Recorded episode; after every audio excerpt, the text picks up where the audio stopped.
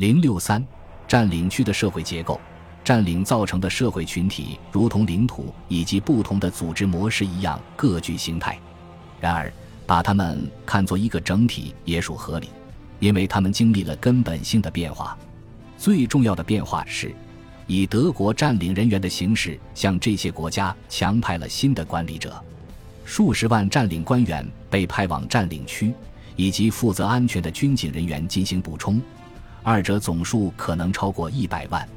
特别是在被占领的苏维埃领土上，以及南斯拉夫，有大批军队驻扎在腹地。占领军从帝国的各个角落抽调人员，其中约百分之十来自奥地利，主要受雇于被占领的东南欧。苏台德德国人于一九三八年被收归德意志帝国。几乎只在被占领的波西米亚和摩拉维亚工作，而其他德国人则主要只在地方政府或警察等部门担任中下层职务。到目前为止，占领人员大多数是男性，管理部门的女性主要是秘书，他们中的一些人在军队中做辅助工作，也有的被分配到德国基础设施或兰迪恩斯特工作，在那里，纳粹少女组织。德意志少女联合会的成员会协助被占领地区的农业发展，另一些则被用于党卫军集中营的女性部门。高级文职人员允许带家属到工作地点。后来，这种做法促成了德国商店、学校和幼儿园等常规德国基础设施建设。尽管占领管理部门通常尽量将德国人居住的地区与当地居民居住的地区分开。但这一尝试只是部分成功。德国占领人员分布很不均匀，在被侵吞领土上设有一个完全的德国行政机构，每个职位都由德国人担任，一直到最低级别，且每个专门部门都由德国人配备职员。而在帝国的粮食部门和总督辖区，这只适用于区和市一级。在军事统治的领土上，德国占领人员比例最小，在那里。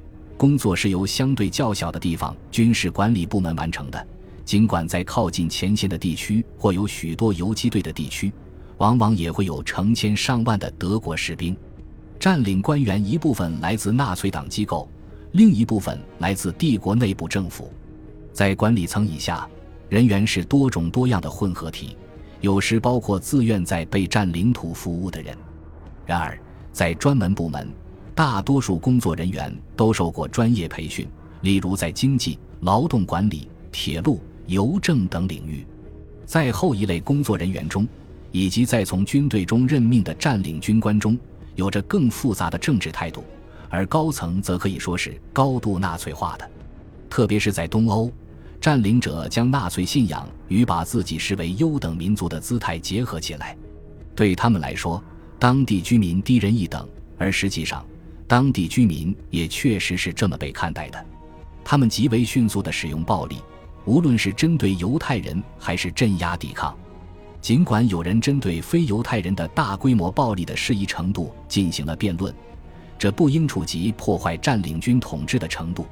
在占领官僚机构中谋职，一般来说能保证让人过上舒适的生活。一方面，尤其是男人。免于被征召到前线作战，相对来说比较安全。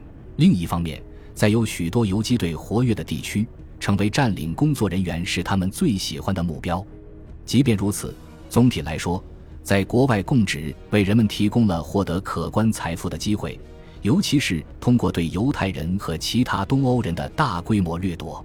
正如最近的研究所证明的，其腐败至少和帝国内部一样广泛。尽管如此，并非所有的占领工作人员都对自己的工作感到满意，尤其是在东欧，他们抱怨生活水平差、基础设施不足。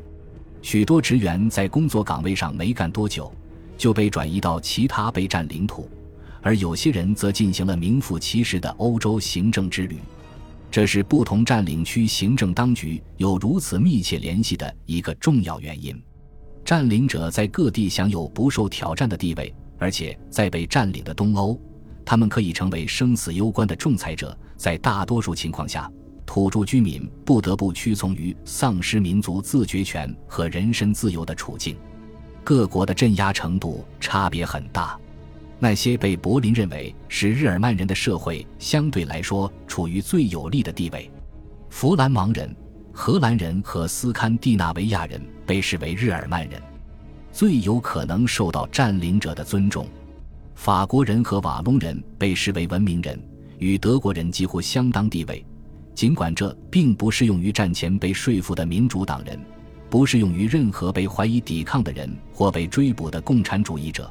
他们被占领国追杀，在出于政治动机的法庭诉讼中被定罪，或未经任何正当程序便被驱逐到集中营。特别是在西欧和东南欧，占领者利用宣传为民众提供融入新秩序的机会。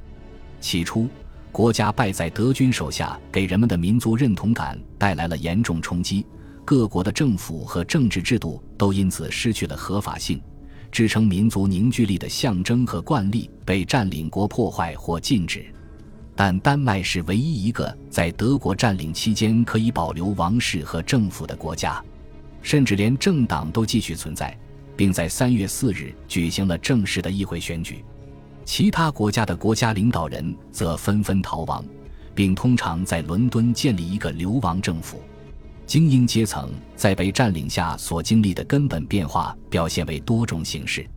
波兰和苏联的精英遭到迫害和谋杀，而其他国家则受到清洗，也就是说，自由主义和社会主义人员被解雇，军队的首脑们不由分说都成为战俘或被遣散。而对于行政、商业和教育领域的精英来说，情况又不同。如果他们没有逃走或被解雇，这些精英，特别是西欧和北欧的精英，可以继续留任，甚至当地的警察武装也有相当高的程序性。最近的研究表明，在被占领的苏联，多达百分之十到百分之十五的辅警曾在斯大林政府的某个时期服役过。尽管大多数国家的农耕社区因年轻人被征召入伍而遭受损失，但技术工人较少受到影响。一些人受到占领国，特别是工业区向他们提供的相当可观的物质利益。当然，任何带有社会主义或共产主义色彩的政治活动都受到严厉的镇压。特别是在西欧和北欧，占领国允许企业家和雇员建立新的组织，以此促进社会和谐。这些组织只不过是被禁止的工会的名义上的替代品。因为占领当局希望防止工资上涨，以遏制通货膨胀，在德国占领下，保持民族特性的机会非常有限，只有在新秩序的环境下才有可能。特别是有合作政府的国家，形成了右翼民族主义独裁文化。法国维希政府的口号“工作、家庭、祖国”是这种社会保守主义倾向的典型代表。这种口号有一定反响。因为许多人在战败后寻求国家复兴，这样法西斯倾向被融合进来，却并不主导公共话语。在这种环境下，一种右翼民族主义文化发展起来，许多知名艺术家、知识分子和学者投身进来。他们中大多数人在战前表达过有利于德国的观点。尽管印刷媒体由占领国控制，要通过审查制度。但他们仍然是广泛和老练的。